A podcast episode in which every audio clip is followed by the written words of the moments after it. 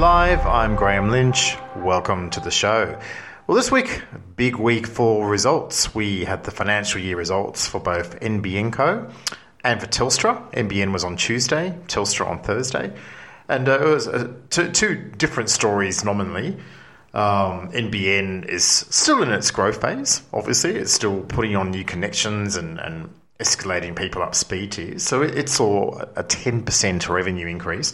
But more significantly, a 130% increase in its earnings before interest, tax, depreciation, and amortization.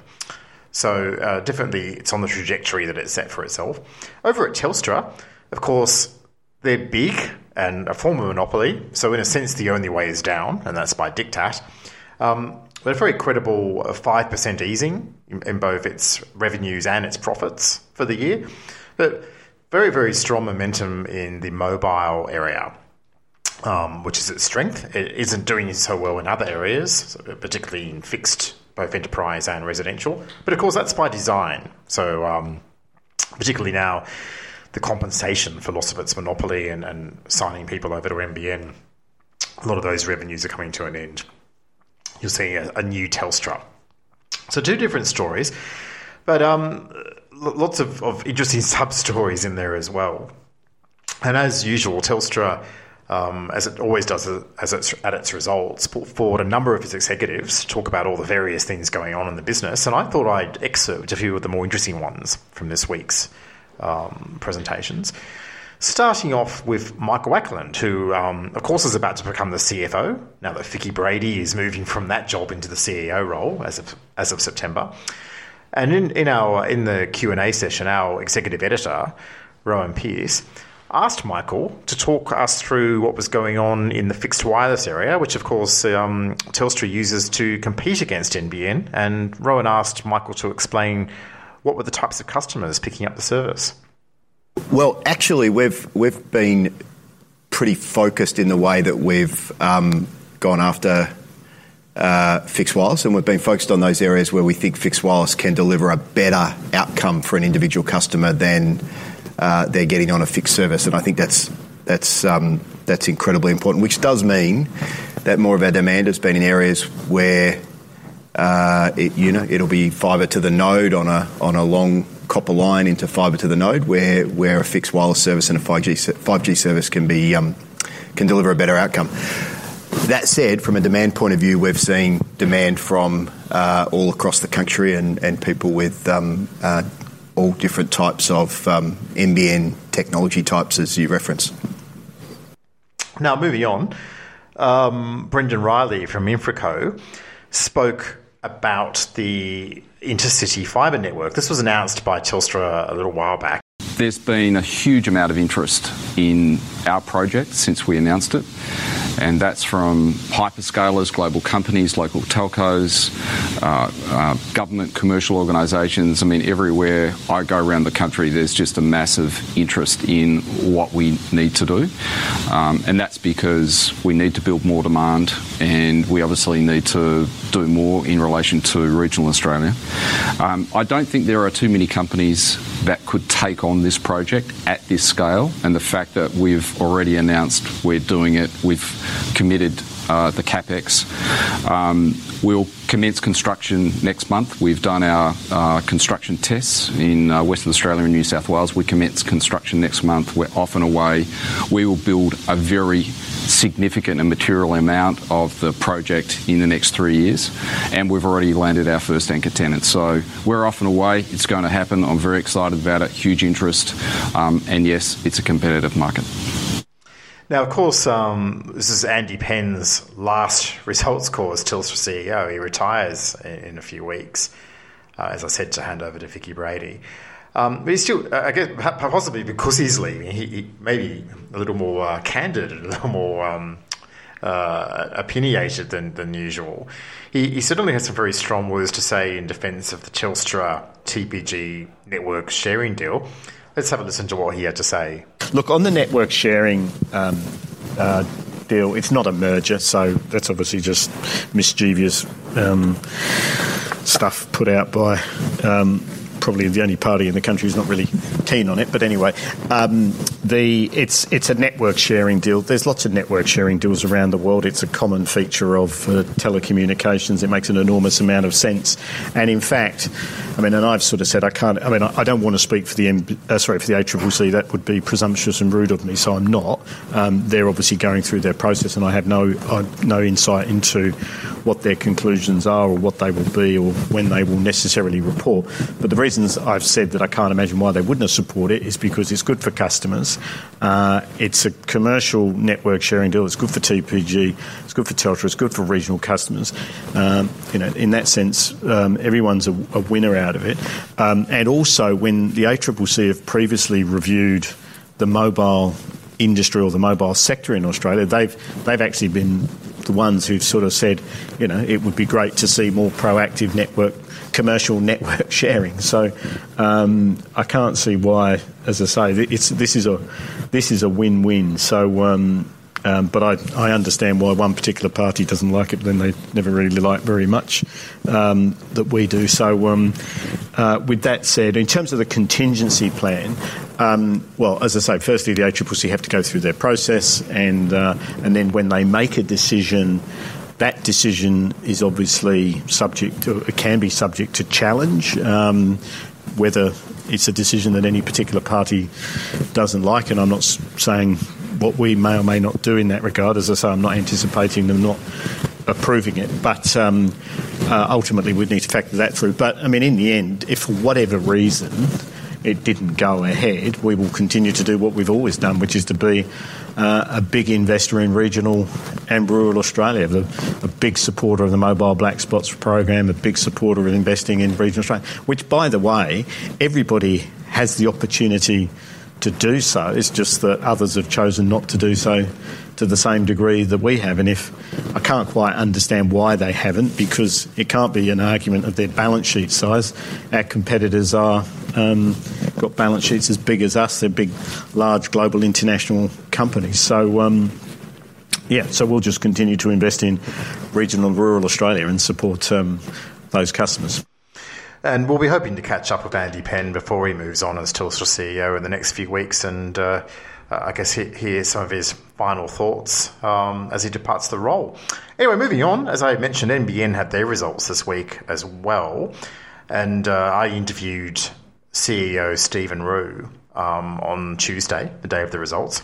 Just a, an update since then. Um, this is Friday, and, and today NBN's put out a discussion paper on its proposed special access undertaking variation. Of course, if you've been listening to this podcast regularly or reading Comms Day, you know they had an attempt at it back in March and they were shouted down by the ACCC and the retailers.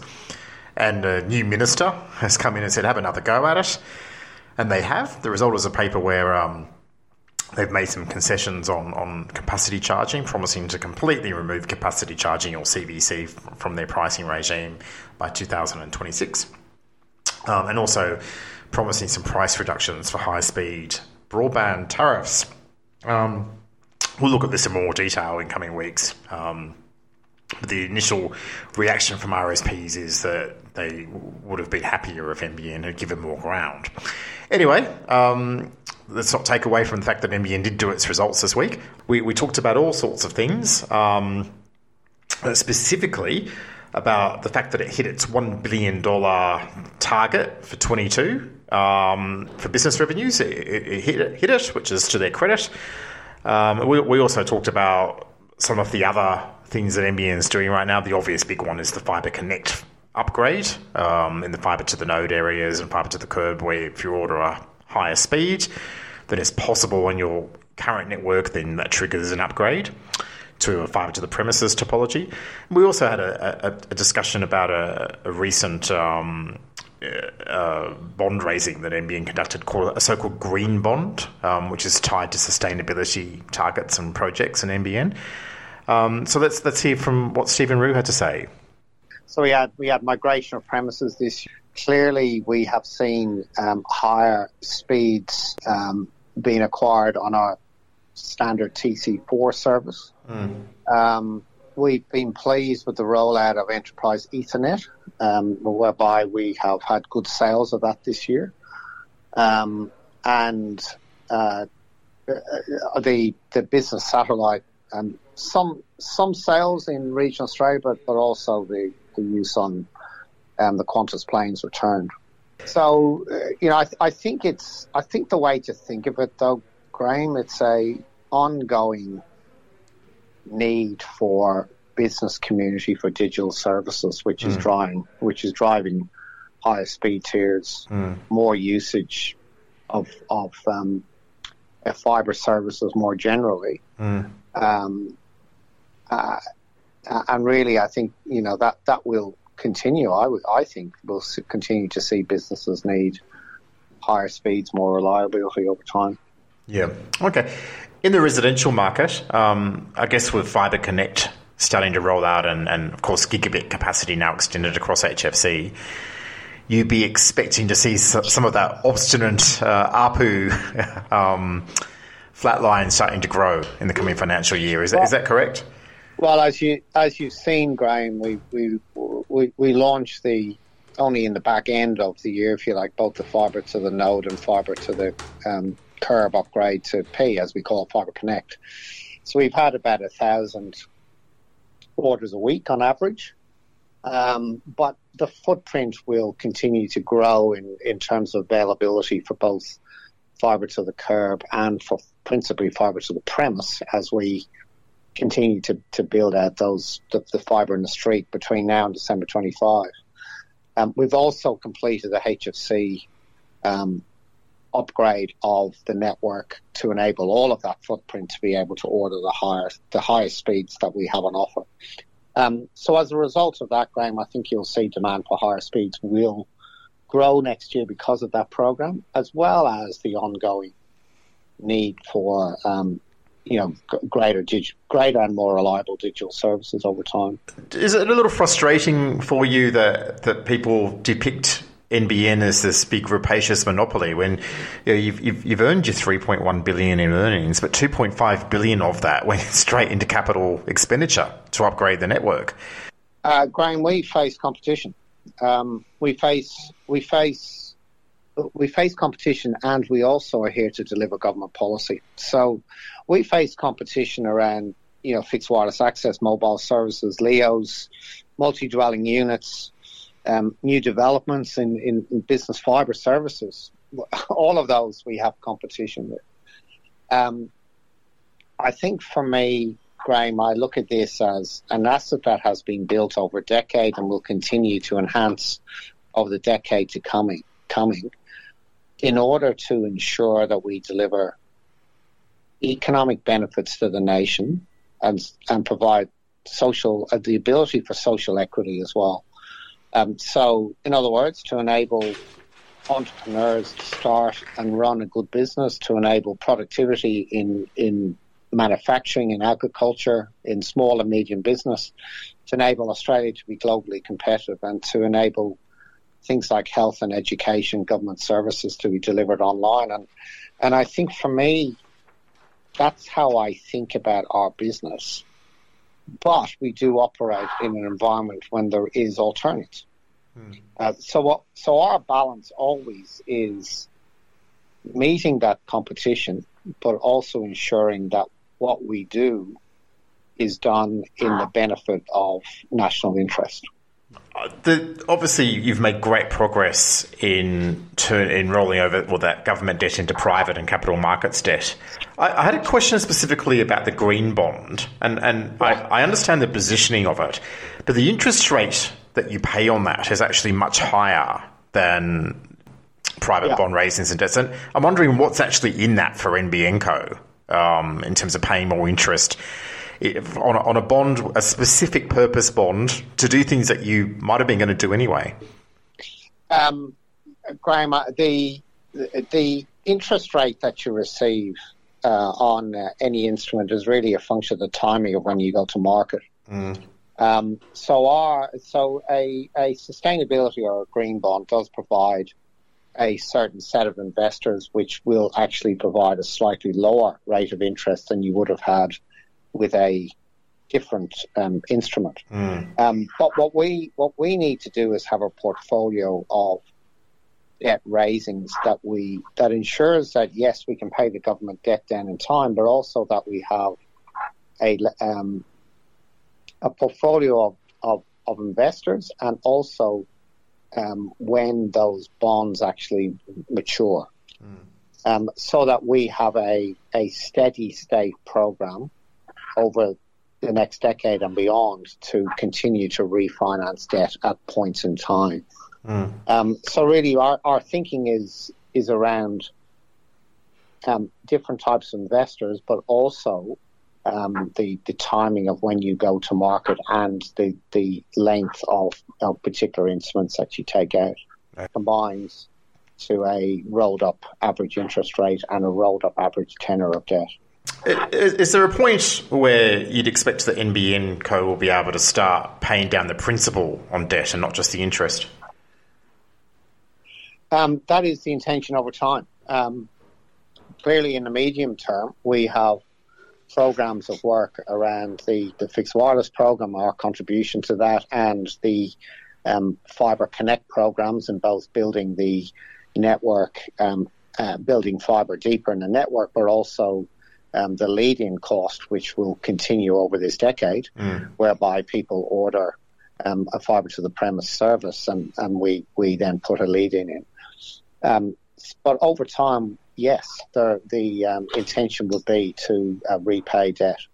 Um, just you just mentioned the Fibre Connect rollout there. A, is, does there come a point where it becomes less efficient to do success based lead ins? Because you've got to keep on doing truck rolls back to the same area. There's a, there's a come a point in the future where it's actually easier just to fibre up the entire street and become more cost efficient that way.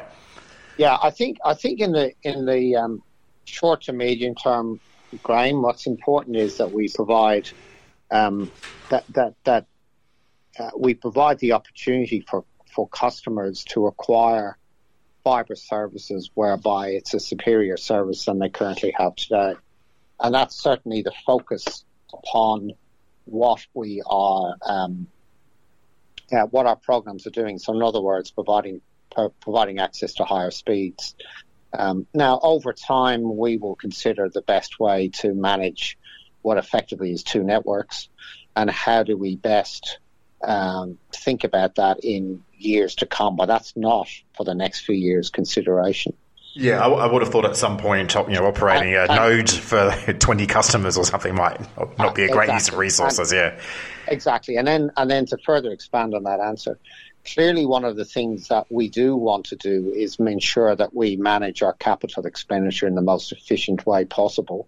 And some of that may well be um, uh, thinking about, you know, rolling up, rolling up um, uh, homes that are in similar locations into into a piece of work that can be done more efficiently than going in and out of areas. Um, just just on on the Fibre Connect rollout, I mean, we're hearing from across the economy uh, tales of you know, shortages of supply um, of yeah. both goods and of labour. Is NBN coming across any of those types of constraints with, with its deployments right now? Yeah, there there is um, in certain states around the around the country. Um, Western Australia is one example. There is high demand for labour in both infrastructure projects and in Western Australia's case in mining industry. Oh, okay, yeah. um, and also um, the, the ability for skilled labour to be, uh, the, sorry, the availability of skilled labour to be able to do some of the construction drilling work, for example, that's required. Um, and I think, you know, I think that is just something that we just will need to overcome, Graham, as we roll out this program over the next three years. We're, we're still committed to the um, December, we're very committed to the December 25 timeline of completing the, the um, fibre build out deeper in the street. Mm. Um, but we will have to manage various circumstances that will arise over the next three and a half years. But, but Graham, we've done this before. We've built, we, you know, the, we have successfully built out a network as was required in the past, we, we will be able to overcome these challenges. But yes, there are challenges in terms of um, there's lots of activities in the economy which we which we'll manage in terms of how we construct, um, you know, how how we work with delivery partners to ensure we overcome that. That's Stephen Rue from NBN Co. And that's it for Comms Day Live this week.